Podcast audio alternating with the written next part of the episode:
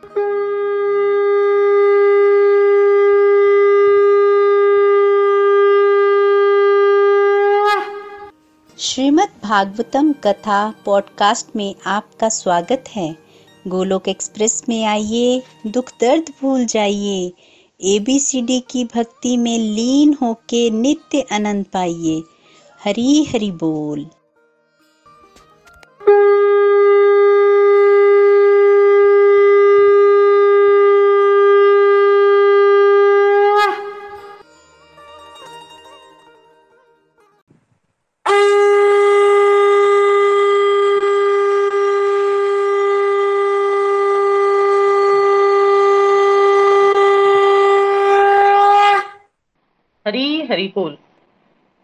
भागवत महापुराण की जय। श्री भागवत भगवान की है आरती, पापियों को पाप से है तारती। श्री भागवत भगवान की है आरती, पापियों को पाप से है तारती। ये अमर ग्रंथ, ये मुक्ति पंथ, ये पंचम वेद निराला, नव ज्योति जगाने वाला। ये अमर ग्रंथ, ये मुक्ति पंथ, ये पंचम वेद निराला, नव ज्योति जगाने वाला। हरि नाम यही हरि धाम यही जग के मंगल की आरती। पापियों को पाप से है तारती। श्री भागवत भगवान की है आरती। पापियों को पाप से है तारती। ये शांति गीत पावन पुनीत, हर कष्ट मिटाने वाला हरि दर्श कराने वाला। ये शांति गीत पावन पुनीत, हर कष्ट मिटाने वाला हरि दर्श कराने वाला। ये सुख करनी ये दुख हरनी श्री मधुसूदन की आरती। पापियों को पाप से है तारती। श्री भागवत भगवान की है आरती। पापियों को पाप से है तारती। ये मधुर बोल जग फंद खोल, सदमार्ग दिखाने वाला, बिगड़ी को बनाने वाला। ये मधुर बोल जग फंद खोल, सदमार्ग दिखाने वाला, बिगड़ी को बनाने वाला। श्री राम यही घनश्याम यही श्री राम यही की आरती। पापियों को पाप से है तारती। श्री भागवत भगवान की है आरती। पापियों को पाप से है तारती। श्री भागवत भगवान की है आरती। पापियों को पाप से है तारती। पापियों को पाप से है तारती। हरी बोल, हरी हरी बोल। हरी हरी बोल everyone welcome everyone to the evening satsang तो चलिए स्टार्ट करते हैं सत्संग प्रेयर्स के साथ। जय श्री कृष्ण चैतन्य प्रभु नित्यानंद, श्री अद्वैत गदधर, श्री वासदि गौर भक्त वृंद। हरे कृष्ण हरे कृष्ण कृष्ण कृष्ण, हरे हरे हरे राम हरे राम राम राम, हरे हरे। हरे कृष्ण हरे कृष्ण कृष्ण कृष्ण, हरे हरे हरे राम हरे राम राम राम, हरे हरे। हरे कृष्ण हरे कृष्ण कृष्ण कृष्ण, हरे हरे हरे राम हरे राम राम राम, हरे हरे। ओम नमो भगवते वासुदेवाय श्रीमद भागवतम की जय कार निताई की जय श्री राधा, श्याम सुंदर की जय। Busy through the body? Free as a soul. Hari hari bol, hari hari bol. Transform the world by transforming yourself. Radhe krishna. न शस्त्र पर न शास्त्र पर न धन पर और ना ही किसी युक्ति पर मेरा तो जीवन आश्रित है प्रभु केवल और केवल आपकी कृपा शक्ति पर गोलोक एक्सप्रेस में आइए दुख दर्द भूल जाइए एबीसीडी की भक्ति में लीन होकर नित्य आनंद पाइए जय श्री राधा कृष्णा हरि हरि बोल सो कैंटो नंबर सेवन में कल हमने प्रवेश किया था, जिसमें हमने बताया था कि कैंटो नंबर सेवन का विषय है उद्यो मतलब कर्म वासना।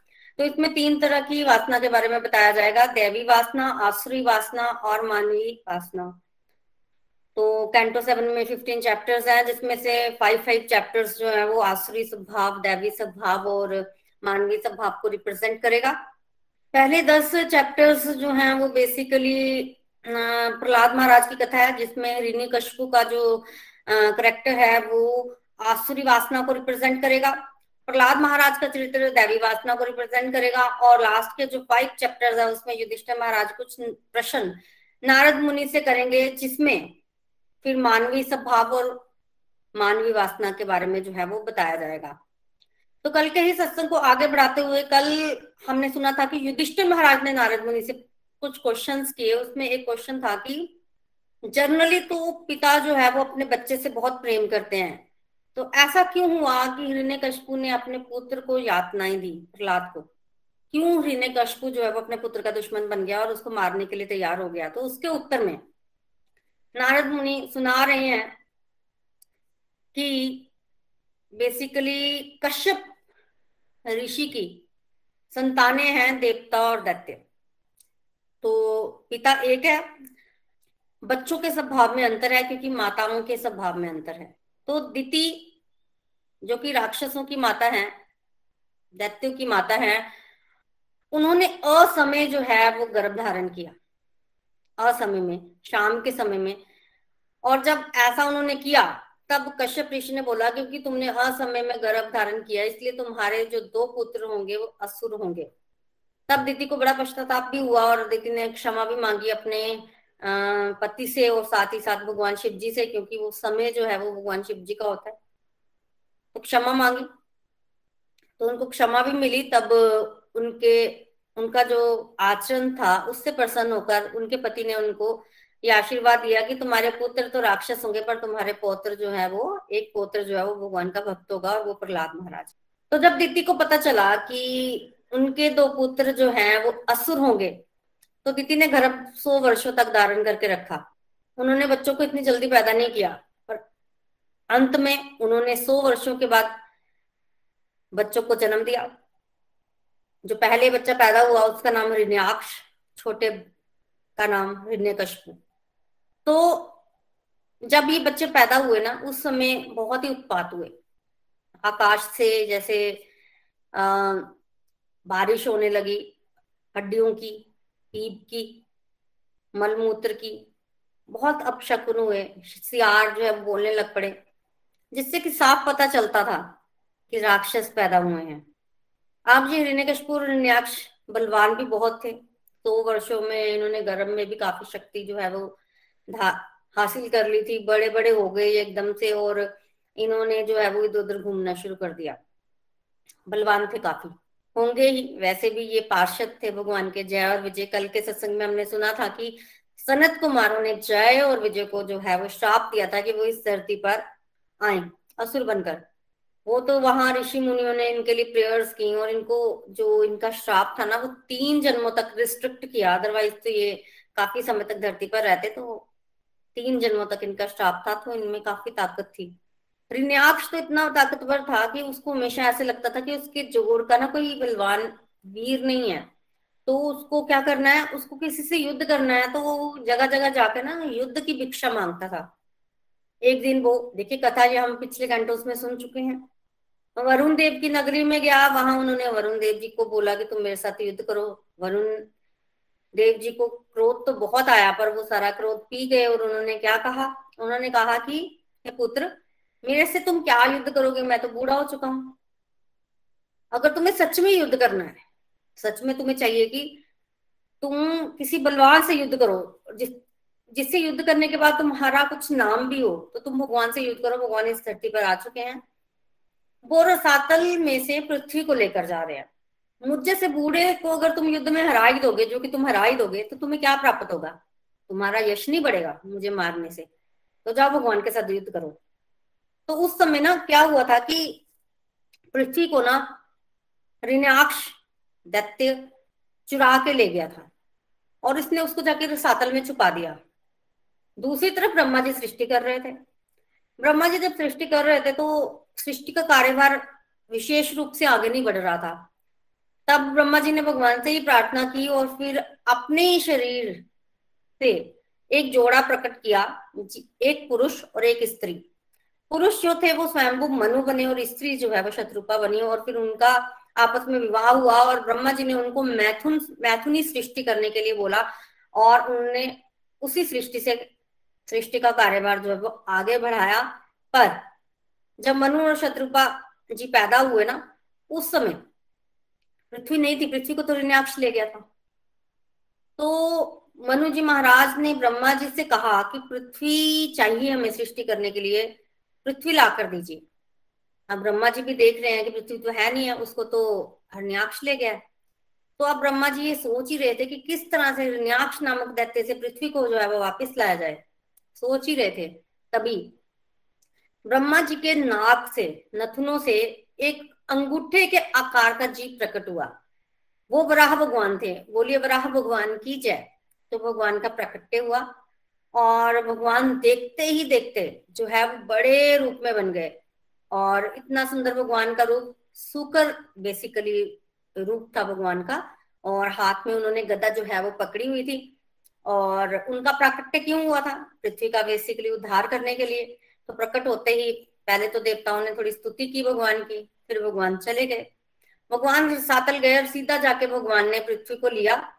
और पृथ्वी को लेकर जल जल के ऊपर समुद्र के ऊपर स्थापित किया और फिर पृथ्वी में अपनी शक्ति डाली ताकि पृथ्वी जो है वो डूबे ना। पृथ्वी डूबे ना तो पृथ्वी में अपनी शक्ति भगवान ने जो है वो डाली। और आज वरुण देव जो है वो हिरण्याक्ष यही बता रहे हैं कि भगवान पृथ्वी लेकर जा रहे हैं, जिसको तुमने छुपाया है। जाओ, भगवान से युद्ध करो। हिरण्याक्ष ने सुना तो हिरण्याक्ष को बड़ा क्रोध आया। पृथ्वी तो हम लोगों ने छुपा रखी है। कौन लेके जा रहा है पृथ्वी? गया हिरण्याक्ष। और जब वहाँ गया तो उसने वो भगवान को सुअर रूप में देखा तो अपमान करने लगा कि सूरों की आज इतनी हिम्मत हो गई है कि वो अब हम, हमारे द्वारा छुपाई गई पृथ्वी को जो है वो लेकर जा रहे हैं। इस तरह से। तो बेसिकली हिरण्याक्ष जो है वो उकसा रहा था भगवान को कि भगवान जो है वो पृथ्वी को छोड़कर उससे युद्ध करें। पर भगवान भगवान को पता था, उद्देश्य वो पृथ्वी का उद्धार करने के लिए आए थे तो भगवान ने पहले पृथ्वी का उद्धार किया, पहले न्याक्ष की बातों का उत्तर जो है वो नहीं दिया। पहले पृथ्वी का उद्धार किया, उसको ऊपर जो है वो स्थापित किया जल के ऊपर, और फिर अपनी शक्ति उसमें डाली ताकि वो जल के ऊपर ही तैरती रहे। और फिर आकर भगवान ने हृण्याक्ष से युद्ध किया, और हृण्याक्ष से जब भगवान ने युद्ध किया तो आप विस्तार से वर्णन सुन चुके हैं हृण्याक्ष मर गया। हृण्याक्ष मर गया ना जब, उस समय। हिरण्यकशिपु बहुत ज़्यादा व्याकुल हुआ, बहुत ज़्यादा व्याकुल। परेशान उद्विघन क्रोधित, कितने सारे विशेषण लगा लीजिए, बुरी हालात। पहले अंतिम संस्कार नहीं किया भाई का, पहले घर नहीं गया, पहले मीटिंग सबसे पहले तो उसने यही सोचा, विष्णु ने मेरे भाई को मारा, विष्णु को मार दूँगा। विष्णु नहीं बचेगा। विष्णु को मारने के लिए निकला, सबसे पहले। अब विष्णु को मारेगा कैसे? भगवान विष्णु तो उसको मिले ही नहीं। भगवान विष्णु के दर्शन इतने सहजता से नहीं होते, उसको पता तो पता ही नहीं था। भगवान का पता किसको पता है? तो भगवान विष्णु को मारने के लिए हृण्य हृण्य कशपू जो है वो चल पड़ा। भगवान विष्णु और हिरण्यकशिपु को नहीं मिले। नहीं मिले तो बहुत ज़्यादा क्रोधित हुआ। अब सोचने लग पड़ा कि विष्णु तो मिले नहीं है, अब किसको पकड़े? अब भगवान विष्णु के जो अनुयायी हैं, जो चेले हैं, उनको पकड़ता हूँ। कौन है वो लोग? देवतागण। देवतागणों को पकड़ो। अब देवताओं को बल किससे मिलता है? देवताओं को बल मिलता है यज्ञ आदियों से। यज्ञ होते हैं, ब्राह्मण लोग जो होते हैं, वो बल देते हैं। तो उन लोगों को रोकना पड़ेगा। तो हरिण्य कशपू ने सोचा कि जैसे वृक्ष की जड़ काट दो ना तो वृक्ष अपने आप सूख जाता है, उसके हरे हरे पत्ते अपने आप सूख जाते हैं। ठीक है? इसी तरह से मैं भगवान विष्णु को मार दूँगा तो देवता लोग तो वैसे सूख जाएँगे, मर जाएँगे। तो ये सोचकर भगवान विष्णु को मारने की कोशिश कर रहा था, पर भगवान विष्णु तो मरे नहीं। तो अब उसको लगा कि अब मैं अगर पृथ्वीवासियों को यज्ञ आदि करने से रोक दूँ तो देवताओं को यज्ञ भाग नहीं मिलेगा तो भूख से ही मर जाएँगे। बल समाप्त हो जाएगा। देवताओं का बल समाप्त होगा तो भगवान विष्णु को कैसे बल मिलेगा? तो वैसे ही समाप्त हो जाएँगे। तो इस तरह की योजना बनाई और एक मीटिंग मीटिंग की अपने दैत्यों के साथ। मीटिंग में भाषण दे रहे हैं हिरण्यकशपु कि विष्णु जो है वो पहले समदर्शी हुआ करते थे। दैत्यों का भी विशेष रूप से जो है वो साथ देते थे और देवताओं का भी बराबर रखते थे। पर अब अब विष्णु जो है वो भेदभाव करने लगे हैं। दैत्यों का साथ नहीं दे रहे। उन्होंने देवताओं का साथ दिया और मेरे भाई को मार दिया है तो अब हमें देवताओं का खाना पीना जो है बंद करना है। तो मेरी आज्ञा है क्या आज्ञा अभी इसी समय पालन होना चाहिए। मेरी आज्ञा कि अस्त्र शस्त्र लो और जाओ। क्या करो? ब्राह्मणों के घरों को आग लगा दो। यहाँ भी यज्ञ आदि हो रहा है, ध्वस्त कर दो। जहाँ कोई साधु पुरुष दिखे जो जब तप कर रहा है, उनको मना करो, नहीं माने तो गला काट दो, मार दो। गायों को नष्ट कर दो, सभी घरों में आग लगा दो, तोड़ फोड़ कर दो। कोई सुखी ना बचे संसार में, कोई घर सुखी नहीं रहना चाहिए, वगैरह वगैरह। अभी अभी पालन होना चाहिए। उसी समय उनके जो भाई थे, राक्षस थे, वो गए, ऐसा उत्पात मचाया हर जगह लूट, पाट, और वृक्षों को काटो। स्पेशली जो अच्छे अच्छे वृक्ष होते हैं ना, जो ऑस्पिशियस होते हैं, उन वृक्षों को भी कटवाया। तो क्या था?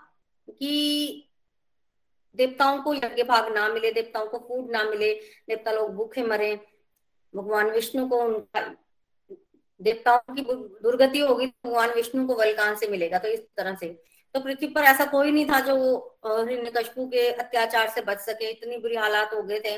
देवताओं को भी इसकी खबर लगी, देवता लोग भी बड़े परेशान थे। तो इस तरह से हो रहा था। और फिर हिरण्यकशपु जो है, वो घर पे आया। भाई का अंतिम संस्कार किया और जो हिरण्यकशपु घर पे आया ना तो क्या देखता है कि भाभी दुष्मान बहुत रो रही माता दीति रो रही हैं, भतीजे रो रहे हैं। तो रुष भानु दीति उनके जो भी भतीजे थे, वो इतना रो रहे थे। अब हिरण्य कशपू ने श्रीमद भागवत में वर्णन आता कि बहुत सुंदर उपदेश जो है वो दिया घर वालों को। किसी वेदांत सूत्र से कम उनका उपदेश नहीं था। तो ना उनमें नॉलेज की कमी होती है। कैपेसिटी भी बहुत होती है। सिर्फ़ और सिर्फ़ भाव भाव नहीं होता। भाव उल्टा होता है। हमेशा हम देखेंगे, आज इतना उपदेश दे रहा है और वो उपदेश किसके लिए? खुद क्या कर रहा है? भगवान विष्णु को मारने की कोशिश तो हमें ये समझना है कि साधना जो होती है, वो मन से होती है। शरीर से नहीं होती तो हमें मन के भावों को हमेशा चेक करते रहना है कि अगर भाव अच्छा होगा ना तो थोड़ी सी साधना की हुई भी काम आ जाती है, पर अगर आपका भाव गड़बड़ है तो आप शरीर से जितने मर्ज़ी तप साधन करते रहे। भाव नहीं है अच्छा तो फिर अकॉर्डिंगली आपको फल मिलेगा। अकॉर्डिंगली फल मिलेगा। जैसे फॉर एग्ज़ाम्पल ऋण्याक्ष ऋण्याक्ष ने जब भगवान से युद्ध किया ना तो भगवान को वीर रस मिला। भगवान ने वीर रस का आसन किया और भगवान बड़े खुश हो गए और भगवान ने खुश होकर ना हरिण्याक्ष के साथ खेलना शुरू कर दिया और ऐसे वो भगवान खेल रहे थे, उनके साथ कि देवताओं को डर लगा। देवताओं ने ब्रह्मा जी को बोला कि भगवान को बोली, इसको मार दे, अब खेले मत। तब ब्रह्मा जी भगवान के पास गए और ब्रह्मा जी ने भगवान को बोला कि अभिजीत नामक मुहूर्त जो है वो शुरू हो चुका है। जिसमें इस असुर का वध हो सकता है। अदरवाइज़ इसकी रात हो जाएगी। फिर यह असुर नहीं मरेगा। तो प्रभु, खेलिए मत, इस असुर को मार दीजिए। तब भगवान ने ब्रह्मा जी के प्रार्थना पर भगवान को याद आया भगवान ने हिरण्याक्ष को मार दिया। अगर देखा जाए तो हिरण्याक्ष ने भगवान को खुश कर लिया था। पर फिर भगवान ने उसको क्यों मारा? क्योंकि उसका भाव शुद्ध नहीं था।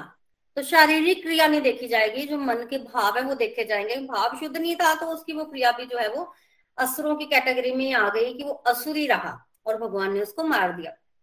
तो हमें भाव पर विशेष ध्यान देना है। तो आज हिरण्यकशपु जो है वो उपदेश दे रहा है। बड़ा सुंदर उपदेश दिया उसने। क्या उपदेश दे रहा है? कि मेरा भाई तो वीर था।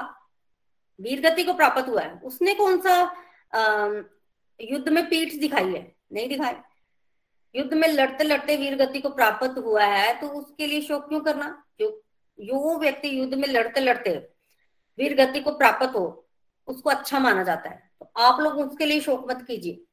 वैसे भी आत्मा अगर अमर और विनाशी है, आत्मा तो नहीं मरती, शरीर मरता है ना।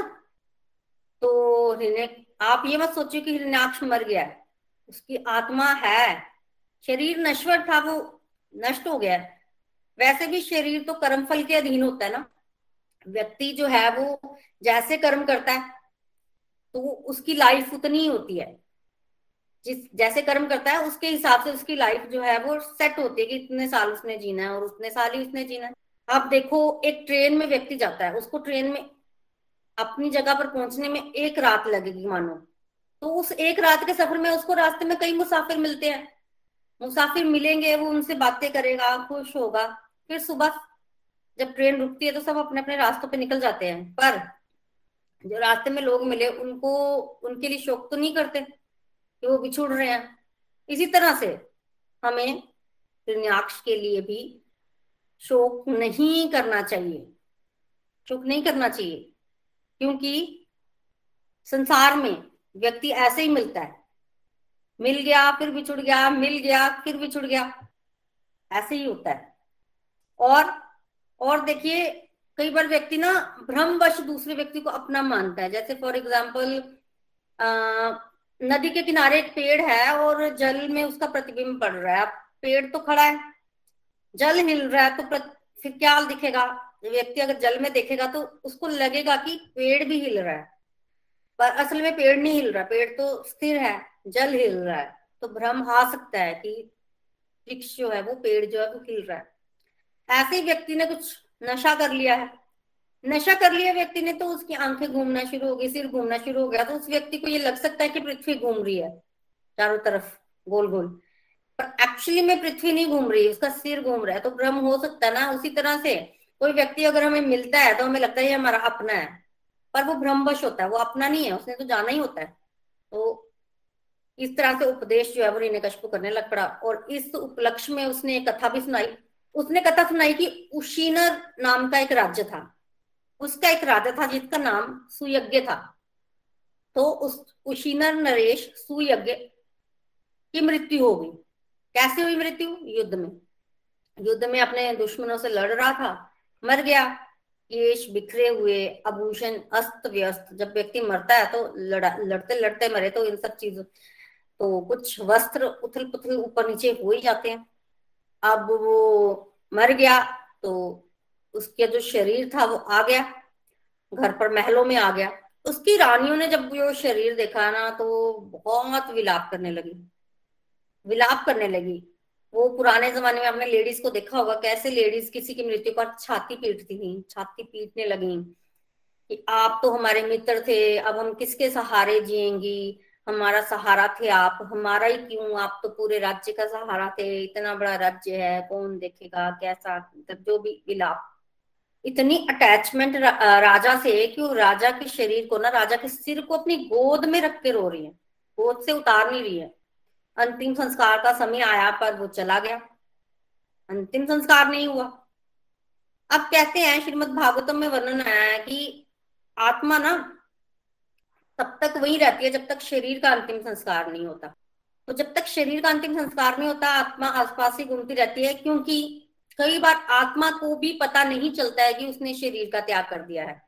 कई बार व्यक्ति सोया होता है और उसकी मृत्यु हो जाती है। तो आत्मा को ऐसा पता नहीं चलता है कि शरीर छोड़ दिया है मैंने वो देखता रहता है, देखता रहता है, सबसे बात करने की कोशिश करता है। जब कोई उसको रिस्पॉन्स नहीं देता तो उसको समझ आती है कि हाँ भाई, मैं मर गया हूँ। और जब शरीर का अंतिम संस्कार होता है ना, शरीर नहीं बचता है तो आत्मा को पक्का पता चल जाता है, फिर आत्मा वहाँ से चली जाती है, फिर नहीं टिकती। तो तब तक वो वहीं रहती है। तो अब ऊपर जमराज इंतज़ार कर रहे हैं कि गए हैं लेने के लिए तो व्यक्ति ऊपर आएगा। अब व्यक्ति कैसे ऊपर आए उस शरीर का तो अंतिम संस्कार नहीं हो गया, हो रहा। जमराज इंतज़ार कर रहे हैं, समय निकलता जा रहा है तो अल्टीमेटली आत्मा तो ऊपर नहीं पहुँची। जो रानियाँ रो रही थी, रानियों की आवाज़ ऊपर यमलोक तक पहुँच गई। अब ये यमराज सोच रहे हैं, रानियाँ तो विलाप ही करती जा रही हैं।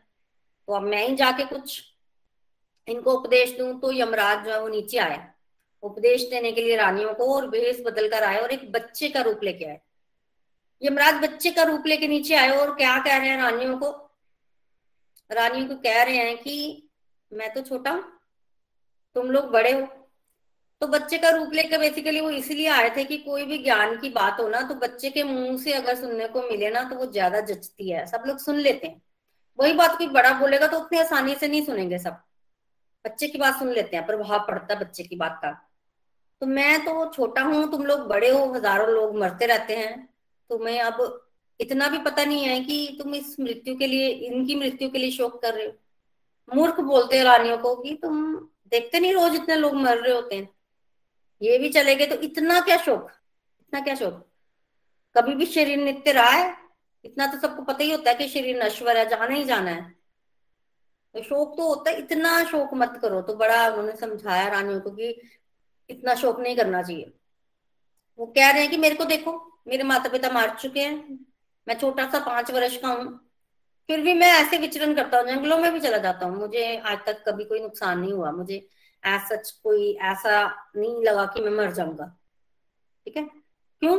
क्योंकि देखो, जो भगवान गर्भ में रक्षा कर सकते हैं, क्या वो हमारी ऐसे रक्षा नहीं कर सकते? गर्भ में भी तो भगवान रक्षा करते हैं, कौन करता है रक्षा? भगवान करते हैं ना तो भगवान क्या हमारी ऐसे रक्षा नहीं कर सकते?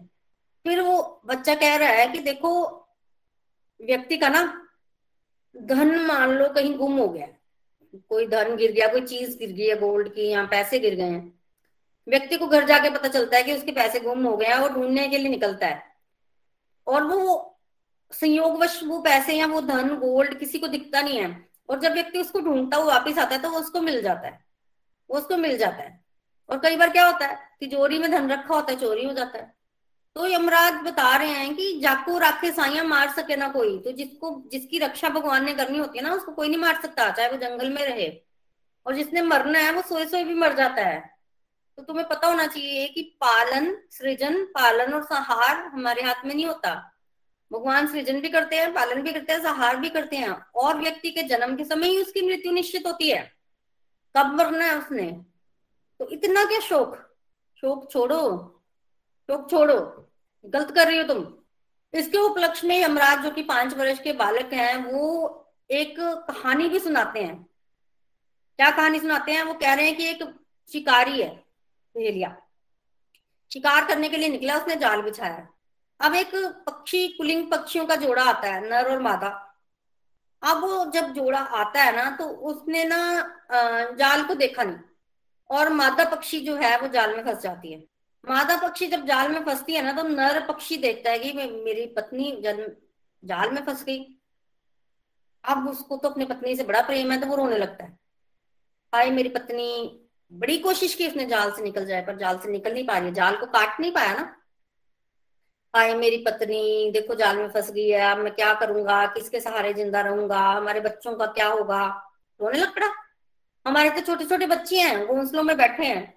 हम उनके लिए दाना लाते थे, फिर दाना खिलाते थे उनको और वो दाना खा के कितना खुश होते थे। अपनी माँ को देख के प्रसन्न होते थे। वो तो अपनी माँ के हाथ से ही दाना खाने में प्रसन्न रहते थे। तो मेरे बच्चों का क्या होगा? मेरा क्या होगा? मेरे परिवार का क्या होगा? इस तरह से नर पक्षी जो है वो बोलने लग पड़ा, सोचने लग पड़ा, विलाप करने लग पड़ा और वो ये भूल ही गया कि वो शिकारी पीछे ही खड़ा है। शिकार। तीर लेकर मारेगा। तो वो अफसोस ही कर रहा था कि इतने में शिकारी ने तीर चलाया और नर पक्षी को तीर लगा और वो मर गया। उसकी मृत्यु हो गई। जब उसकी मृत्यु हुई तो मादा पक्षी बड़ी दुखी हुई। अब बच्चे जो हैं वो दूर पेड़ पर बैठे देख रहे हैं। बच्चे बच्चे भी धीरे धीरे आए अब बच्चे भी इस चीज़ को नहीं समझ रहे हैं कि भाई शिकारी पीछे ही है।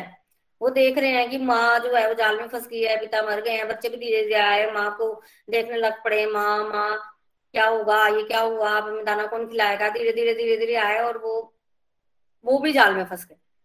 और अल्टीमेटली शिकारी बड़ी खुश हुआ। शिकारी जो है वो जाल को उठाया उसने। दो बच्चे और मादा पक्षी तो उनको मिल ही गई थी और वो मिल गई। और जो नर पक्षी मरा था उसको भी लेके, चारों को लेके चला गया। तो आज जमराज जो पाँच वर्ष के बालक हैं, वो उन्हें स्त्रियों को यही समझा रहे हैं ना कि तुम किसके लिए शोक कर रही हो? तुम्हें नहीं पता है कि तुम्हारी मृत्यु भी आनी है। तुम अगर सैकड़ों वर्षों तक भी इस शरीर के लिए शोक करती रहोगी ना तो भी ये सुयज्ञ जो है वो वापस नहीं आएगा और इसी बीच तुम ज़रूर मर जाओगी।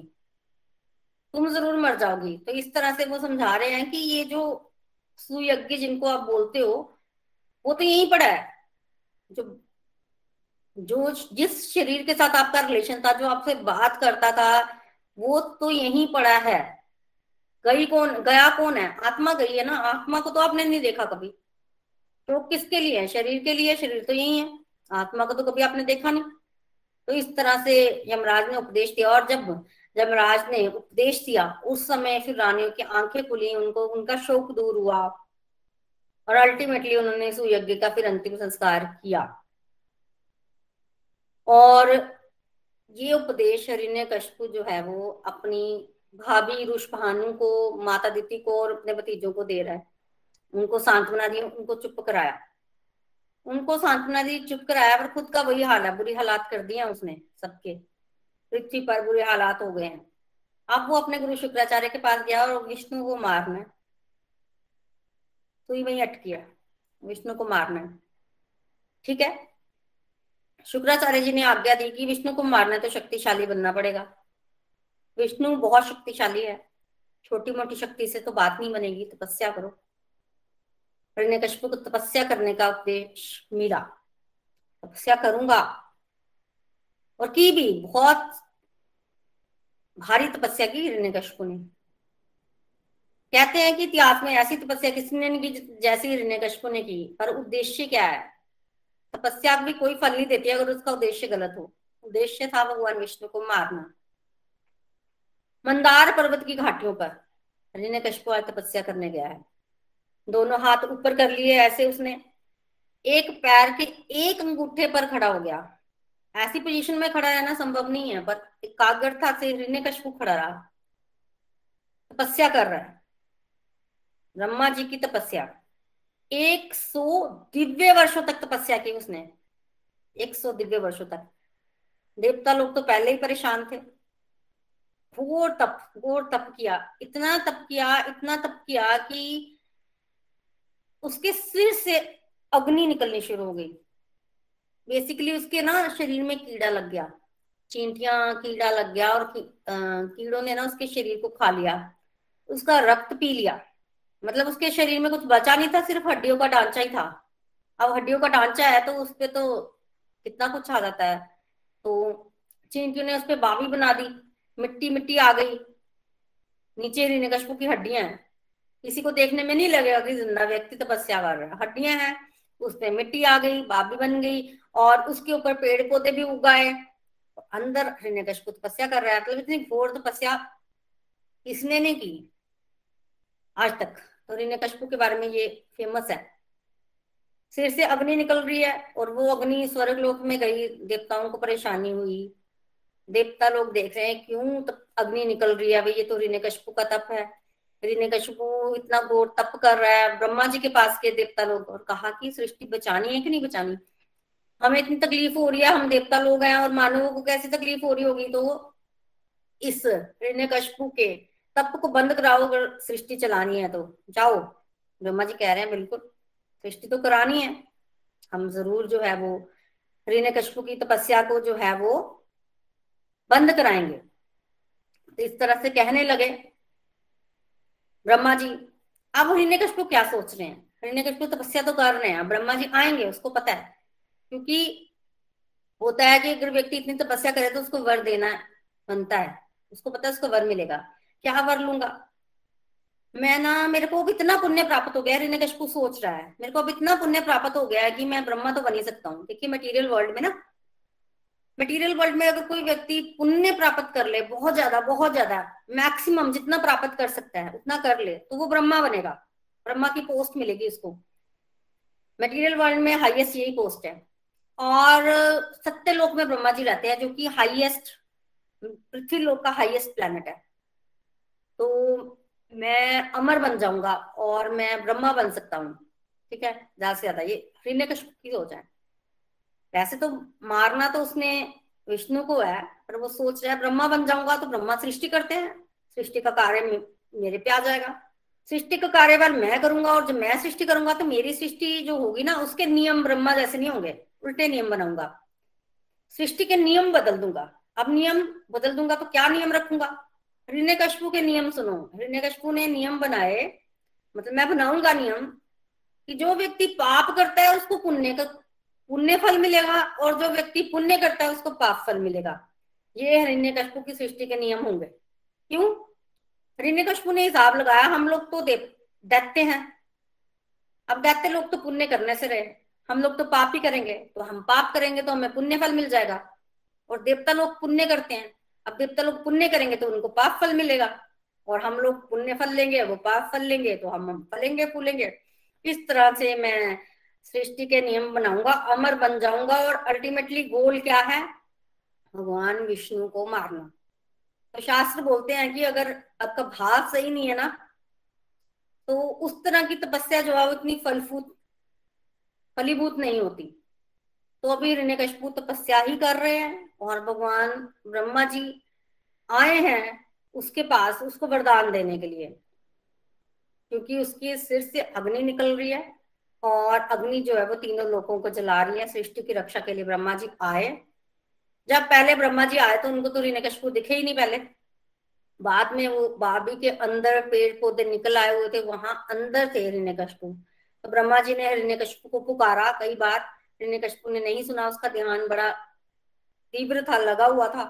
तब ब्रह्मा जी ने अपने कमंडल से जल निकाला और उसमें मंत्र फूका और जब वो मंत्र फूक कर ब्रह्मा जी ने छिड़का हरिण्य कशपु पे। तब हरिण्य कशपु की देह जो है वो वापिस आ गई।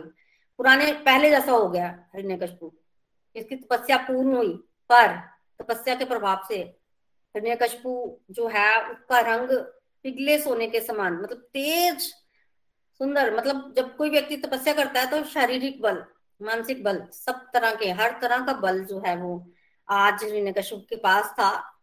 और जब ब्रह्मा जी को देखा तो चरणों में गिर गया, सादर साक्षात दंडवत पर नाम किया, नमस्, नमस्कार किया, फिर उठा। और अल्टीमेटली सौ दिव्य वर्षों तक तपस्या की हिरण्यकशपु ने उनकी तपस्या जो है वो सफल हुई। हिरण्यकशपु ने भगवान ब्रह्मा जी से क्या वरदान मांगा? स्तुति की। भगवान की क्या स्तुति की? स्तुति में उन्होंने ब्रह्मा जी को बेसिकली भगवान बोला। हालाँकि ब्रह्मा जी भगवान नहीं है, पर हिरण्यकशपु ऐसा बोल रहा है क्योंकि उसने तो वरदान लेना है। तो क्या वरदान मांगा और ब्रह्मा जी ने हिरण्यकशपु को क्या वरदान दिया? इसका वर्णन हम कल के सत्संग में सुनेंगे। हरे कृष्णा हरे कृष्णा कृष्णा कृष्णा, हरे हरे हरे राम हरे राम राम राम, हरे हरे, हरि हरि बोल। हरी हरि बोल। श्रीमद भागवतम महापुराण की जय हो, प्रीति भाभी। थैंक यू सो मच बहुत आनंद आया। आई थिंक सभी ने बड़ा आनंद लूटा होगा आज भी। मुझे बड़ा फनी लगता है जब मैं ये राक्षसों की कथाएँ सुनता हूँ ना तो कितना कुछ हम सीख सकते हैं कि कैसे हम सब के अंदर वो सेटल लेवल का हिरण्य कशपुद होता ही है। जो मेहनत ही होता है बट मेहनत किस डायरेक्शन में करते हैं हम लोग? उल्टे डायरेक्शन में करते हैं। कई बार जो डिवोटीज होते हैं ना, उनको लगता है कि देवता होना, यानी कि बहुत मेहनती और बड़े अच्छे होना और जो राक्षस लोग होते हैं उनको ज्ञान नहीं होता और इनके पास कोई दिमाग नहीं होता। नहीं, ऐसा कुछ नहीं है। आप संसार में भी देख लीजिए, जो लोग क्रिमिनल्स होते हैं, बड़े हाई लेवल के, उनका दिमाग चलता है या नहीं चलता है? बहुत तेज चलता है उनका दिमाग। दिमाग बहुत तेज चलता है। देखिए, कोई बहुत सारे लोग ना बड़े बड़े टेररिस्ट प्लान करते हैं। किसी जगह को बम उड़ा देने, बम से उड़ाना, ये वो करना, या आप लोगों ने मूवीज़ भी देखी होंगी कई बार तो बैंक लूटने की प्लानिंग करते हैं वो लोग। तो क्या वो तेज दिमाग होता है या स्लो दिमाग चलता है उनका? दिमाग बहुत तेज चलता है भाई उनका। पर दिमाग चलता है उल्टी डायरेक्शन में, उल्टी डायरेक्शन में देखिए कैसे हिरण्य कशपु पहले हिरणाक्ष कैसे अपनी पावर से वो लड़ना चाहता है, देखिए। किसी को कुछ नहीं मिल रहा तो उसको क्या पड़ी हुई है कि मैं लड़ लेता हूँ किसी से? कोई मुझे हराए। तो कैसे जब ज़्यादा पावर आ जाती है और अगर आपके संस्कार और वैल्यूज़ नहीं होंगे तो अल्टीमेटली पावर क्या करने वाली है आपका? आपका भी सर्वनाश होगा और आपके माध्यम से समाज का भी सर्वनाश होगा, है ना? हिरणाक्ष के पास भी पावर थी हिरण्याक्ष भी तपस्याएँ कर चुका था, है ना? आम भाषा में तो आप हर एक चीज़ को भक्ति ही कह देते हो बट हमने भगवत गीता में समझाया कि राजसिक, तामसिक तामसिक, राजसिक और सात्विक। तो ज़्यादातर लोग जो कर रहे होते हैं, वो राजसिक और तामसिक होती हैं, तपस्याएँ, भक्ति या सात्विक होती है। ज़्यादातर लोग जो कर रहे होते हैं, वो तामसिक और राजसिक होती हैं। उससे उनका अहंकार ही बढ़ता है और वो उसमें कोई ना कोई गड़बड़ी मांग रहे होते हैं भगवान से, भगवान के किसी न किसी रूप से, है ना? तो अल्टीमेटली हिरण्याक्ष भी लड़ाई करने के लिए जा रहा है। फाइनली उसको उकसा देते हैं वरुण जी, वरुण देवता। कैसे इसमें एक आपको डिप्लोमेसी भी सिखाई है यहाँ पे। वरुण देव के माध्यम से क्या सीखा आपने? क्या आपको, क्या आप और मैं वरुण देवता से ज़्यादा पावरफुल है? नहीं। वरुण देवता बहुत पावरफुल है। लेकिन उन्होंने क्या समझा यहाँ पे? कि बेटर है, इस मूर्ख इंसान से लड़ूँगा, इससे बेटर है सिचुएशन को डील करने के लिए। कई बार क्या कर देना चाहिए? डिप्लोमेटिक तरीका बताया वरुण ने। क्या बताया? अच्छा देखो, आप, मैं तो बूढ़ा हूँ, मेरे से क्या लड़ोगे तुम? ऐसा करो, जिससे तुम्हें यश भी मिलेगा, तुम भगवान विष्णु से लड़ो। तो वरुण देव कौन है? मैं और आप कौन है? तो संसार में रहते हैं ना, कई बार डिप्लोमेटिक नहीं चलना पड़ेगा। आपको अगर हर जगह हीरो बनने की कोशिश करोगे आप, अगर वरुण जी वहाँ पे हीरो बनने की कोशिश करते आजा लड़ ले मेरे साथ तो पिटाई होती ना वरुण जी, वरुण देवता की। ठीक है? तो कई बार आपको देखना पड़ेगा आप संसार में किस तरह से लोगों से डील कर रहे हो कि वहाँ डिप्लोमेटिक रह के चलना भी शास्त्र में बड़े सारे उदाहरणों से सीखने को मिलता है। फाइनली वरा अवतार ने भगवान भगवान का वरा अवतार ने हिरण्याक्ष का वध किया और कैसे? हिरण्यकशपु अपनी पूरी फैमिली को उपदेश दे रहा है शोक देने का और अगर कोई इसको उस समय सुने और उसको नहीं पता है कि वो असुर है, उसकी इंटेंशन क्या है तो वो आपको ब्रह्म ज्ञान लग सकता है उस समय पे। ये कि जस्ट ज्ञान होना क्या किसी को महात्मा, पुरुष, संत बताता है? जैसे प्रीति भाभी ने आज सुना है कि भाव शुद्ध होना बहुत ज़रूरी है। ज्ञान बहुत लोगों में होता है भाई। इसलिए कृष्ण उनको बार बार कहते हैं भक्ति संगत ज्ञान, एक वर्ड यूज़ करता हूँ मैं। ज्ञान ऐसा होना चाहिए जिससे आपकी विनम्रता बढ़ रही हो, प्रेम बढ़ रहा हो, दूसरों का भला करने की भावना बढ़ रही हो। अदरवाइज़ ज्ञान तो हिरण्य कृष्ण के पास भी था, रावण के पास भी था। पूरे शास्त्र संगत बातें सुनाई है उसने? उसको शौक से निकालने के लिए। बट क्या वो अपने आप, अपने बदले की भावना से बाहर ऊपर ऊपर उठ पा रहा है? खुद तो फंसा हुआ है, लेकिन अपनी भाभी को और अपनी मदर को शोक से बाहर निकालने के लिए उसी शास्त्र का आधार वो लेता है। तो समाज में आपको बड़े लोग मिल जाएँगे यही भगवत गीता होगी, यही भागवतम होगी, यही रामायण होगी, उसी से कोट करके भी आपको ज्ञान दे सकते हैं। दैट डजेंट मीन कि वो शुद्ध भक्त होते हैं राइट शुद्ध भक्ति के लिए क्या चाहिए? विनम्रता, ईश्वर से प्रेम। है ना? तो हिरण्य के अंदर क्या था? हिरण्य के अंदर बदले की भावना थी, अहंकार था, शोषण करने की टेंडेंसी थी। एट द सेम टाइम उसको ये भी पता था कि मेरा परिवार अभी दुखी है तो इनको समझाने के लिए मुझे कौन सा ज्ञान का प्रयोग करना चाहिए? मुझे ये सब बातें उसको बता देनी चाहिए। बट देखिए, वो तो हिरण्यकशपु था। हम तो वो लोग हैं जो भगवान के भक्त हैं। हमें तो अगर हिरण्यकशपु की भी कोई स्टोरी भागवतम में आए और हिरण्यकशपु ने भी कोई ज्ञान दिया। अगर हिरण्यकशपु ने भी जो ज्ञान दिया, उसमें भी कोई कथा ऐसी आ जाती है जिससे मेरा और आपका कल्याण हो सकता है तो क्या हमें ले लेनी चाहिए? समाज में अगर दुष्ट से दुष्ट इंसान भी आपको भी अच्छी बात बता दे, बेशक वो अप्लाई नहीं कर रहा अपने जीवन में, बट वो बात बहुत अच्छी हो तो क्या आपको वो बात ग्रहण कर लेनी चाहिए या आपको यही सोचते रहना चाहिए कि वो तो दुष्ट इंसान है, मैं उसकी बात क्यों मानू? मैक्सिमम लोग क्या करते हैं? इंसान के बारे में बात करना शुरू कर देते हैं। अभी एक दो वीक पहले भी मेरे एक वर्क प्लेस में ना हुई। मेरे से एक पर्टिकुलर गुरु जी के बारे में पूछना शुरू हो गया। और मैंने जो सुना उसके ऊपर स्कैंडल हो गया ये है, वैसा है। मैंने कहा, यार, एक बात बता। तुझे क्या लेना देना किसी उसने क्या किया है या नहीं किया? कोई उसकी बात सुनी है उन्हें उसने क्या बताया नहीं, वो तो नहीं सुनी है। मैंने कहा, यार, उसकी बात सुनो ना। उसके माध्यम से हज़ारों लाखों लोग बदले हैं। जिसने बात बताई, आप उस बात को अपने जीवन में उतारो, अपने आप को सुधारो और आगे बढ़ो। आप क्यों उसकी जीवन, अगर उसने गड़बड़ की है पहले तो मुझे पता नहीं है जो आप कह रहे हो जिसके बारे में। अगर की भी है तो वो यार उसका कर्म है भगवान देख लेंगे ना उसको। आप क्यों उसके चक्कर में पड़ जाते हो? तो मैक्सिमम लोग क्या करते हैं? अब जैसे इसके में भी लोग बोलेंगे हिरण्यकशपु है, ये तो खुद तो पापी है, हम इससे ज्ञान क्यों ले? बट जो अच्छा भक्त है ना, उसको क्या करना चाहिए? जैसे भगवान श्री राम ने क्या कहा था? जब रावण का मृत्यु होने वाली थी तो भगवान श्री राम ने कहा, लक्ष्मण को किससे ज्ञान लो? रावण से ज्ञान लो। राइट रावण से ज्ञान लो। है ना? तो इस बात में क्या बताया जा रहा है? आपको हिरण्यकश्यप ने स्टोरी बताई। स्टोरी कहीं से भी आए, कथा कहीं से भी आए लर्निंग कहीं से भी आए, अगर अच्छी लर्निंग है तो आपको अपने जीवन में उतार लेनी चाहिए। अगर उस पर्टिकुलर पर्सन जो स्टोरी सुना रहा है, उसने अपने जीवन में उधार नहीं उतारी तो दुर्भाग्य उसका है या आपका है? इसका दुर्भाग्य हुआ।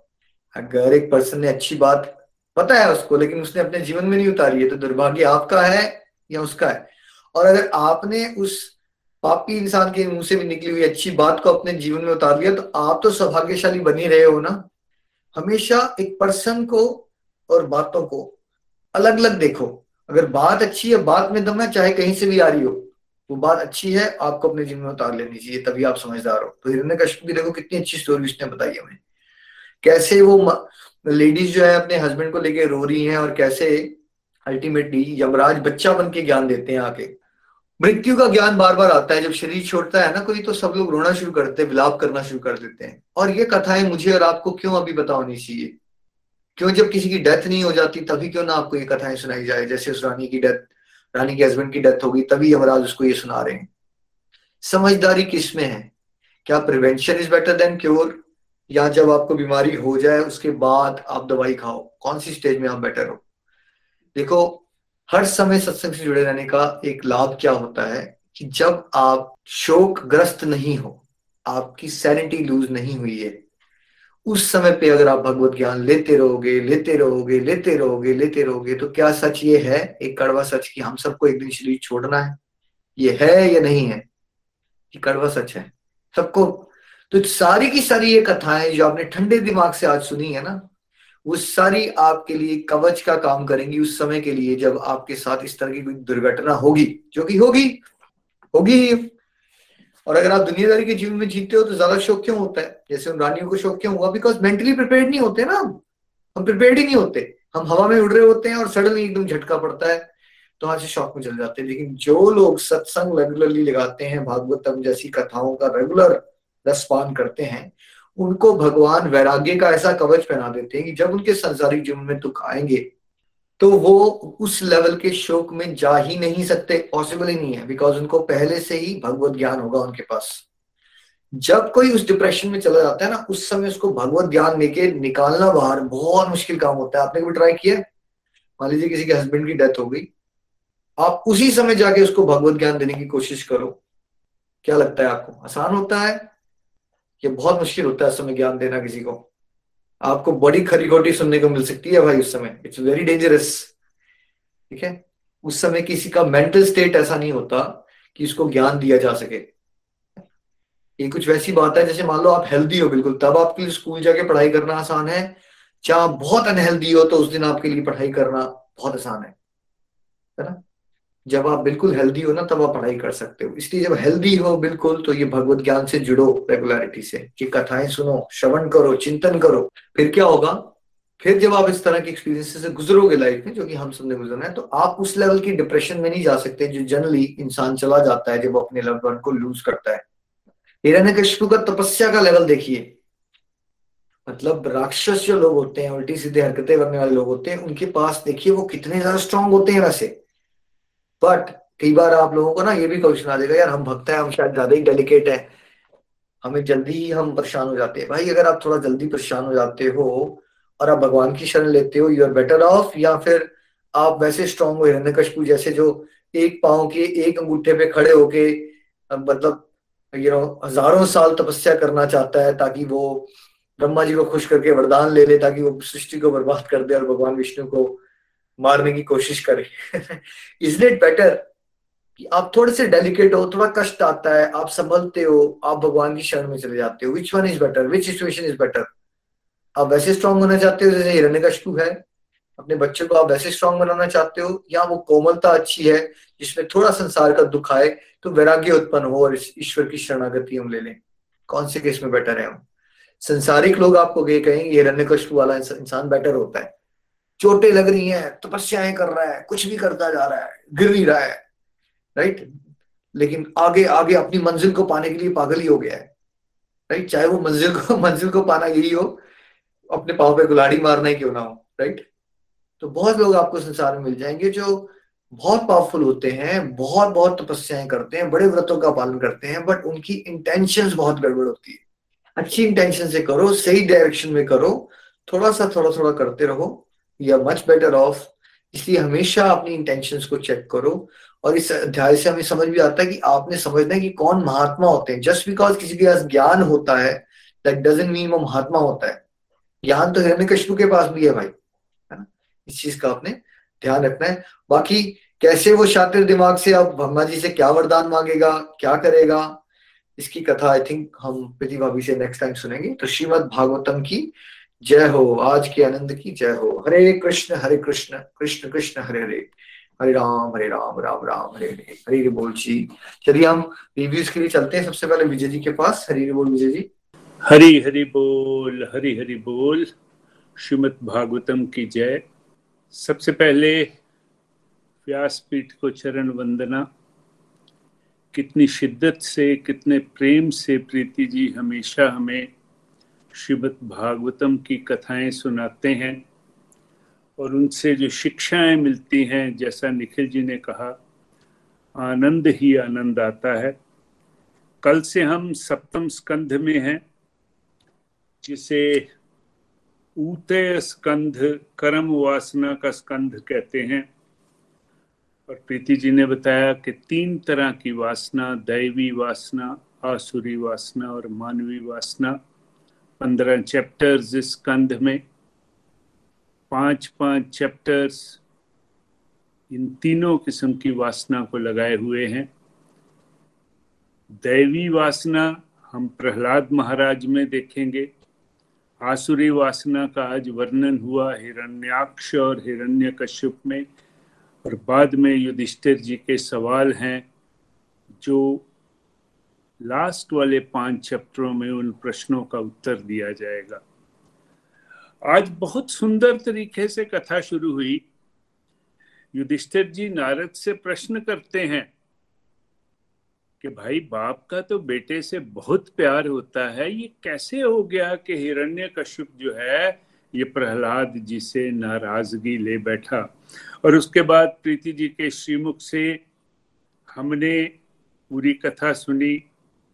वराह भगवान के अवतार के बारे में सुना कि किस तरह से नथुने से अंगूठे जैसा आकार पैदा हुआ और कितना विशाल रूप उन्होंने लिया। और हिरण्याक्ष जो अपनी ताकत के बल से पृथ्वी को रसातल में ले गया था, किस तरह से उन्होंने उसको रिस्टोर किया इस्टेब्लिश किया, अपना बल जो है उनमें फेंका। लेकिन आज की पूरी की पूरी कथा से बहुत सी लर्निंग हमसे, हमें मिलती है।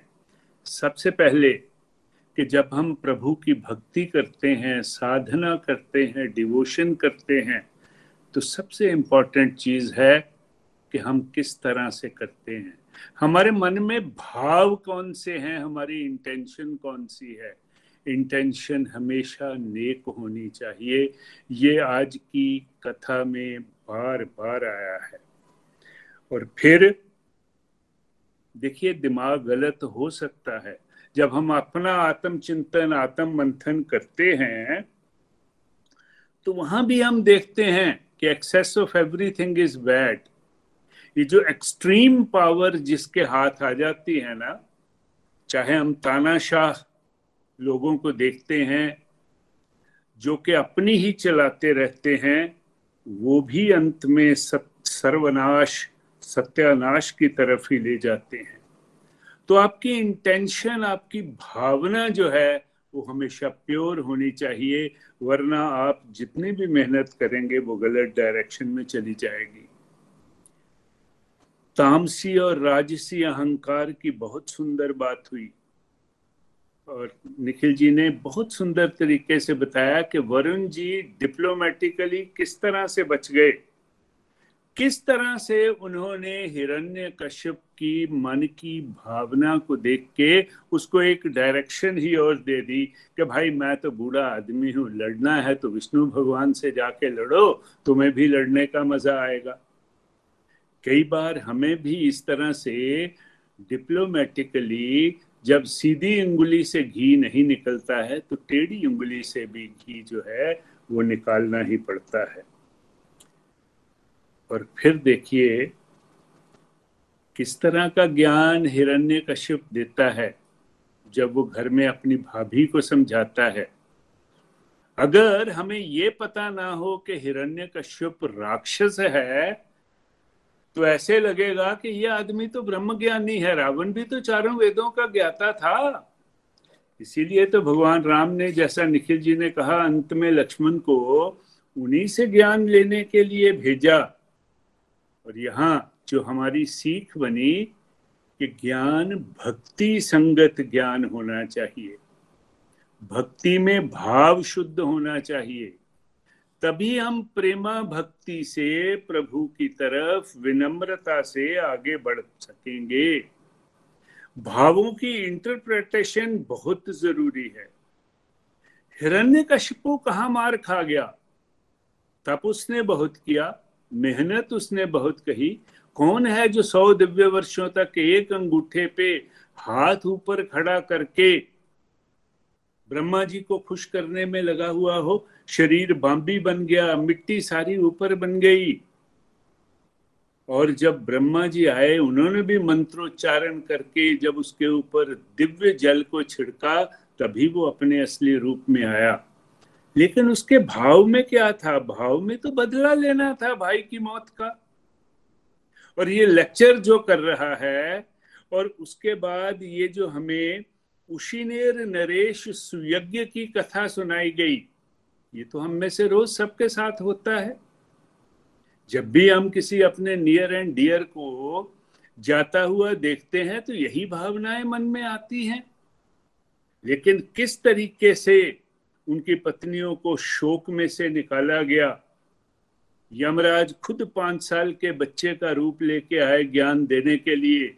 और दूसरी कथा जो प्रीति जी ने, नर मादा पक्षी और उनके बच्चे किस तरह शिकारी के जाल में फंसते हैं, वो भी हमारे जीवन से रिलेटेड मामला है। हम भी तो मटेरियल वर्ल्ड में सेंसुअल ग्रेटिफिकेशन में फंसे हुए इन्हीं चीज़ों को ही करते हैं। लेकिन लर्निंग ये कि अच्छा ज्ञान किसी से भी मिले, उसे ले लेना चाहिए, उसको अच्छी इंटेंशन से आगे बढ़ाना चाहिए। और उसको इंटरनलाइज करने की कोशिश करनी चाहिए। इस तरह से अगर हम चलेंगे तो विवेक तो भगवान ने आगे ही दिया हुआ है। भगवान की अपार कृपा है, जैसे निखिल जी कहते हैं कि we are the chosen few of Lord Hari कृपा हो चुकी है हमारे ऊपर। तभी तो हम श्रीमद भागवतम और भगवत गीता जो है वो पढ़ रहे हैं। विवेक और वैराग्य जब हम आगे बढ़ते हैं आध्यात्मिक पथ पे तो कहा जाता है कि ये वो दो विंग्स होते हैं जिनसे आप स्पिरिचुअल स्काई में उड़ते हैं। स्वामी चिन्मयानंद ने भी एक जगह पे कहा है कि vivek and vairagya are the two wings to fly in the spiritual firmament लेकिन ये चीज़ें ओवरनाइट नहीं आती, बड़ी मेहनत करनी पड़ती है। सत्संग में नित्य निरंतर आना पड़ता है, साधना की बूस्टर डोज देनी पड़ती है, सेवा करनी पड़ती है एक्सटेंडेड फार्म में स्वाध्याय करना पड़ता है, सदाचारी जीवन जीना पड़ता है। और जब हिरण्य कश्यप अपने भाई को वीर गति के बाद जो लेक्चर करता है, जो उपदेश देता है, वो सुनने वाला है। मेरा भाई वीर था, वीर गति को प्राप्त हुआ। आत्मा अजर अमर विनाशी है। इसके लिए काहे का शोक करना? ये सारी कथाएँ, जब वो अपने गुरु शुक्राचार्य के पास जाता है, शुक्राचार्य भी बहुत विद्वान थे। कई लोग तो उन्हें भगवान का ही रूप कहते हैं। उन्होंने भी कहा कि शक्तिशाली बनो। और जिस तरह का उसने तप किया, उसकी डिटेल में प्रीति जी ने हमें सुनाया, लेकिन अल्टीमेटली हमने यही समझना है कि हमारी इंटेंशन क्या है। अगर इंटेंशन बदला लेने की है तो हम कभी भी ज़िंदगी में कामयाब नहीं होंगे। भगवत गीता में भी हमें कहा गया है कि पाँच फैक्टर्स हैं जो कर्म करने के लिए ज़रूरी हैं, और उनमें इंटेंशन भी एक है कि आपकी इंटेंशन क्या है। इसलिए भाव शुद्ध होने चाहिए। साधना भक्ति के रास्ते पे अगर हम आगे बढ़ते हैं तो शुद्ध भाव से बढ़े, प्रेमा भक्ति से प्रभु की तरफ़ बढ़े, तभी प्रभु की कृपा हमारे ऊपर होगी। शत शत नमन प्रीति जी को फिर, निखिल जी को फिर। इसलिए कि इतनी सुंदर कथा के बाद जो इतनी सुंदर लर्निंग्स उन्होंने हमें बताई हैं और जिन्हें हमें आत्मसात करने की कोशिश करी है उनके लिए कोटि कोटि नमन। जय Shri Krishna thank you so much Vijay ji हमेशा ही आपकी लर्निंग बहुत डीप होती है। Thank you so much Neeraj ji के पास चलते हैं अमृतसर। हरी हरी बोल। हरी बोल प्रीति जी हरी बोल निखिल जी। मैं भी यही कहना चाहूँगी कि आज का सत्संग हमेशा की तरह बहुत ही आनंदमय था। बहुत सुंदर कथा प्रीति जी से सुनी और बहुत अच्छी लर्निंग शिक्षाएँ मिली। और सबसे पहले जो मुझे सबसे अच्छी बात यही लगी कि जो हमें सीखनी चाहिए कि देखिए दिति और अदिति दो सगी बहनें थी, लेकिन फ़र्क किसका था? स्वभाव का। अदिति ने देवताओं को जन्म दिया और दिति ने किसको जन्म दिया? असुरों को जन्म दिया। तो इससे हमें क्या शिक्षा लेनी चाहिए? यही हमने सीखा कि अगर हमारे घरों के एटमोसफियर भौतिकता है तो हमारे बच्चे कैसे होंगे? हम लोग कैसे जीवन जिएँगे? हमारी सारी लाइफ मटेरियलिस्टिक रहेगी। और हम इसी जन्म मृत्यु के चक्कर में घूमते रहेंगे। लेकिन अगर हमारा स्वभाव कैसा हो गया डिवोशनल हो गया है तो हमारी, जो हमारी फैमिलीज़ हैं, वो डिवोशनल हो गई हैं तो देखिए कितना चेंज आएगा लाइफ में। ये बहुत सुंदर शिक्षा है जो हम सबको लेनी चाहिए और मुझे लगता है कि इससे ही हम लोग आज गोलक एक्सप्रेस के साथ जुड़कर आगे बढ़ने का प्रयास कर रहे हैं। फिर हमने क्या सीखा? हिरण्य कश्यप और हिरण्य कशपू के बारे में सुना प्रीति जी से। बहुत सुंदर उन्होंने वर्णन किया कि किस तरह जब ब्रह्मा जी ने स्वयंभू मनु और शत्रुपा का जन्म हुआ कि वो मैथुन सृष्टि करें तो फिर उससे क्या हुआ? तो उन्होंने कहा, तुम पृथ्वी पर जाकर करो। लेकिन पृथ्वी तो थी नहीं। उसे तो क्या कर दिया था? हिरण्य कश्यप ने धरातल में छुपा दिया था। तो भगवान ने जन्म लिया। वारा रूप में ब्रह्मा जी के नासिका से और युद्ध हुआ और हिरण्य कश्यप की मृत्यु हो गई। इससे हमें क्या सीखना सीखने को मिला कि जब पृथ्वी का उद्धार करने के लिए और असुरों का विनाश करने के लिए देखिए, भगवान अवश्य आते हैं। और ये हमारा असुर क्या है? ये जो हमारे अंदर की हमारी नेगेटिविटीज है। हम कहते हैं, हम डिप्रेशन में चले गए, आज हमें वाइब्स अच्छी नहीं आ रही, हम काम क्रोध, लोभ में फंसे हैं। तो ये भागवत गीता और भागवतम जैसे ग्रंथ और ये हमारे मेंटर्स ये क्या कर रहे हैं? ये हमारा उद्धार करने के लिए ही हमें क्या कर रहे हैं? इन चीज़ों का ज्ञान दे रहे हैं। और निखिल जी ने बहुत सुंदर बात बताई कि हमें कौन सा ज्ञान लेना चाहिए? हमें भक्ति संगत ज्ञान लेने का प्रयास करना है। हमें हिरण्य कशपू की तरह ज्ञान नहीं लेना, जैसे वो तो रावण ने भी लिया था। लेकिन अंत में क्या हुआ था? दोनों की मृत्यु हो गई थी। फिर हमने क्या सीखा? कैसे वो अपने भाई की मृत्यु के बाद हिरण्य कश्यप कशपू क्या करता है? भगवान को ढूँढने चला जाता है, लेकिन भगवान उसको मिले नहीं। तो इससे हमें क्या शिक्षा मिलती है कि भगवान कभी भी असुरों, नास्तिकवादी या जो मटीरियलिस्टिक लोग हैं, उनको भगवान कभी नहीं मिलते। भगवान कैसे मिलते हैं? भगवान भक्ति से मिलते हैं, या भगवान भक्तों की संगति से मिलते हैं। ये भी हमारी लाइफ में बहुत सुंदर शिक्षा ली। फिर हमने भाव की इम्पोर्टेंस को सीखा। कि भाव अच्छा हो ना तो भगवान खुश होते हैं। ये तो मतलब ये बहुत अच्छी बात है कि हम लोग पहले क्या सोचते थे अपनी लाइफ में कि हम तो बड़ी पूजा करते हैं भगवान की, लेकिन हम क्या करते थे, हमेशा हमारे दिमाग में एक चीज़ चलती थी, हमें वो चाहिए वो चाहिए वो चाहिए, और जब वो चीज़ नहीं मिलती थी तो क्या होता था, हम भगवान से ही नाराज़ हो जाते थे। ये मेरी अपनी बात है। लेकिन जब मैं गोलक एक्सप्रेस के साथ जुड़ी तो मेरे बहुत सारे प्रश्नों के उत्तर मिले, और कॉन्सेप्ट भी क्लियर हुआ कि हमने इस भाव से भगवान की सेवा नहीं करनी है। हमारा भाव शुद्ध होना चाहिए। ये बहुत अच्छी शिक्षा है जो हमें आज की कथा से लेनी है। भाव, जितना जितना हमारा भाव शुद्ध होगा, उतना उतना ही हम भगवान की भक्ति को अपनी लाइफ में ले पाएँगे डिवोशन को आगे बढ़ा पाएँगे। फिर हमने बहुत सुंदर और भी शिक्षाएँ ली, जो हम भागवत गीता से भी लेते हैं। जो यमराज ने दी, उन रानियों को शिक्षा दी, कि जो शरीर है, वो मरता है और जो आत्मा है वो अजर है, अमर है, ये तो हमने भागवत गीता के श्लोक में भी समझा। तो शरीर हमें कैसे मिलता है? ये हमारे कर्मों के अकॉर्डिंग होता है।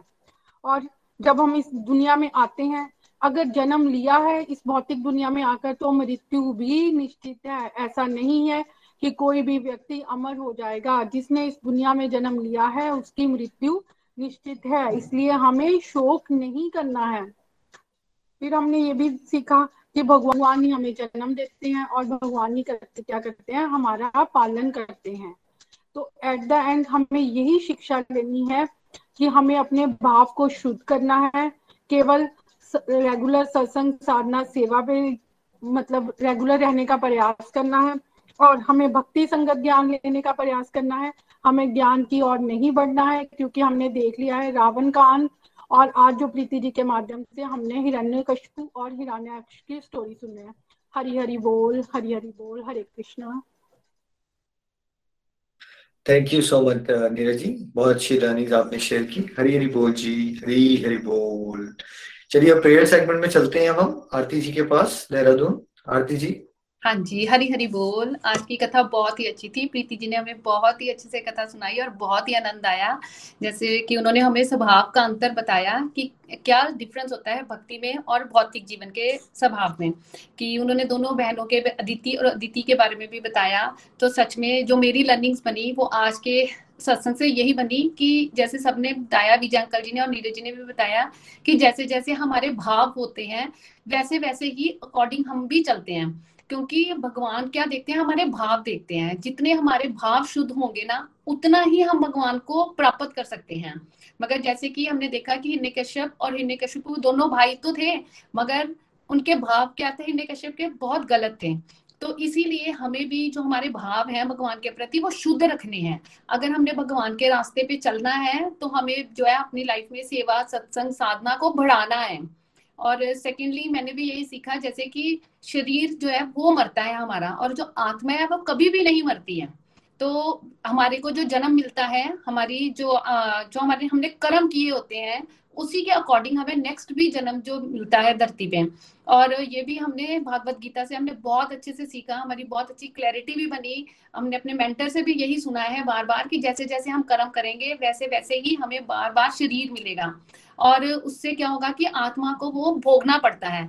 तो इसलिए अगर हमारे भाव गलत होंगे तो हमारे को तपस्या करने का या जो हम पूजा पाठ करते हैं, उसका कोई फल नहीं है। तो हमें जो भगवान के प्रति अपने भाव है, वो शुद्ध रख के चलने हैं। हरी हरी बोल। अब हम प्रेयर सेगमेंट की तरफ़ चलते हैं। सबसे पहले श्री संगना शाह जी ने अपनी मदर की प्रेयर हेल्थ की प्रेयर के लिए प्रेयर के लिए बोला है। राजकुमारी जी ने अपने बेटे और अपनी फैमिली की फ़िज़िकल और मेंटल हेल्थ के लिए बोला है।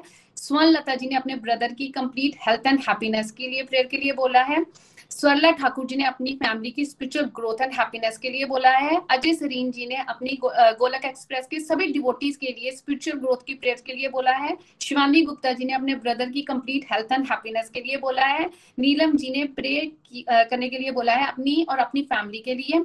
सरोज शर्मा जी ने अपनी spiritual mental and physical health के लिए बोला है। स्वीटी गुप्ता जी ने अपने और अपने बेटे की complete health and good health के लिए बोला है। मोनिका अब्रोल जी ने अपनी सिस्टर की कंप्लीट हेल्थ एंड हैप्पीनेस के लिए बोला है। पूनम जंगीर जी ने अपनी फैमिली की स्पिरिचुअल एंड फ़िज़िकल हेल्थ के लिए बोला है और नीतू शर्मा जी ने अपने हस्बैंड की स्पिरिचुअल हेल्थ के लिए बोला है। और बाकी सबने भी जिन्होंने बाद में प्रेयर्स के लिए लिखा है तो हम सब उनके लिए ज़ोर से हरे कृष्णा करते हैं। हरे कृष्णा हरे कृष्णा कृष्णा कृष्णा, हरे हरे हरे राम हरे राम राम राम, हरे हरे, हरी, हरि बोल। थैंक यू सो मच आती दीदी। आपने बहुत अच्छे से अपनी बात रखी और बड़े जोश में प्रेयर्स की सबके लिए। तो जो कलेक्टिव माला हमने की नितिन जी के साथ, वो वर्ल्ड पीस के लिए डेडिकेटेड है। जो डिवोटीज का भी नाम लिया गया, मेरी भी दो माला आज उनके लिए डेडिकेटेड रहेंगी। Thank you so much Hari Hari बोल। चलिए अब हम चलते हैं भजन की तरफ़। रेणु जी, आज हमें भजन सुना रही है कानपुर से। हरी बोल।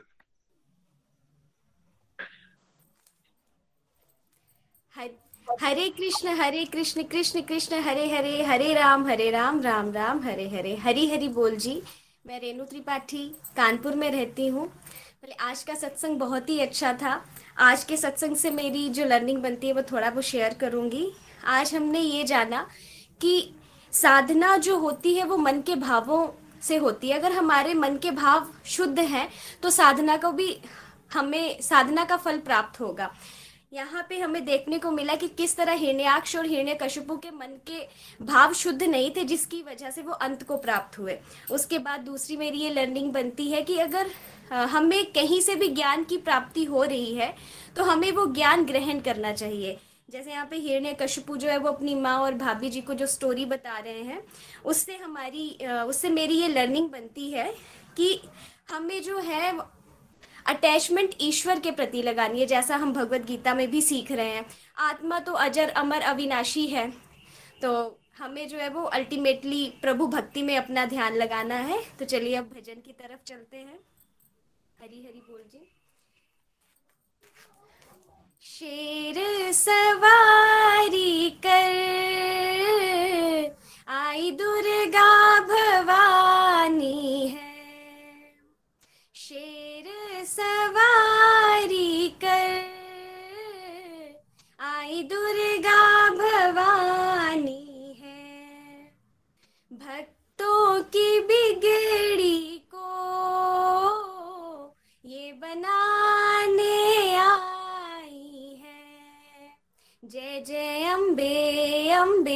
जय जगदम्बे जय जय अम्बे अम्बे जय जगदम्बे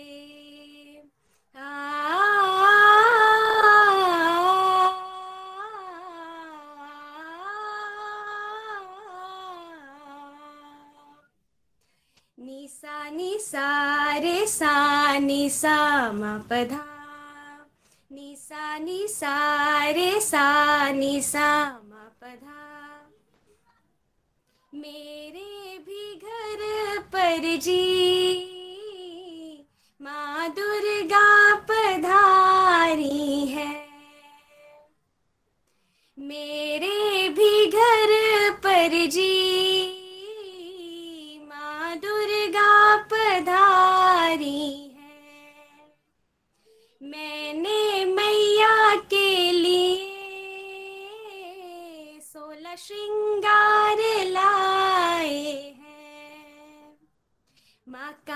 श्रृंगार करना है।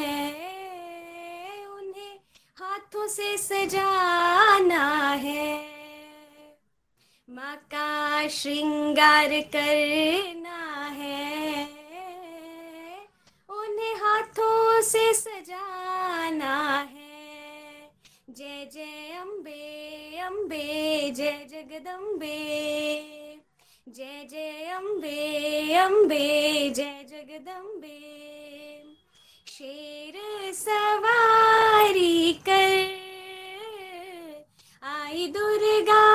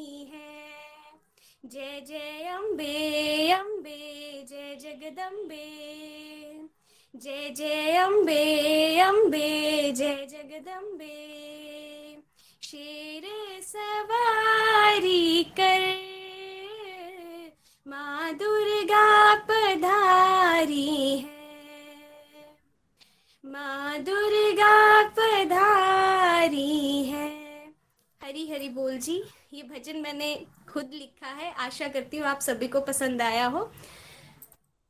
न शस्त्र पर, न शास्त्र पर, न धन पर, ना ही किसी युक्ति पर। मेरा जीवन तो आश्रित है प्रभु, केवल और केवल आपकी कृपा शक्ति पर। हरी हरि बोल, हरी हरि बोल, हरी हरि बोल। हरी हरी बोल थैंक यू सो मच बहुत ही प्यारा भजन आपने लिखा है, रेणु जी। बहुत विशेष कृपा माता रानी की आप पे हो रही है, ऐसी बनी रहे। बहुत प्यारी आवाज़ से भी हमने सुनाया, आप बड़े प्यारे भावों के साथ। थैंक यू तो आज के आनंद की जय हो श्रीमद भागवतम महापुराण की जय हो। जय। हरे कृष्णा। गोलोक एक्सप्रेस से जुड़ने के लिए आप हमारे email address info at Golok express dot O R G द्वारा संपर्क कर सकते हैं या हमारे व्हाट्सएप या Telegram number seven zero one eight zero two six eight two one से भी जुड़ सकते हैं। आप हमसे फेसबुक पेज और यूट्यूब चैनल के माध्यम से भी जुड़ सकते हैं। हरी हरी बोल।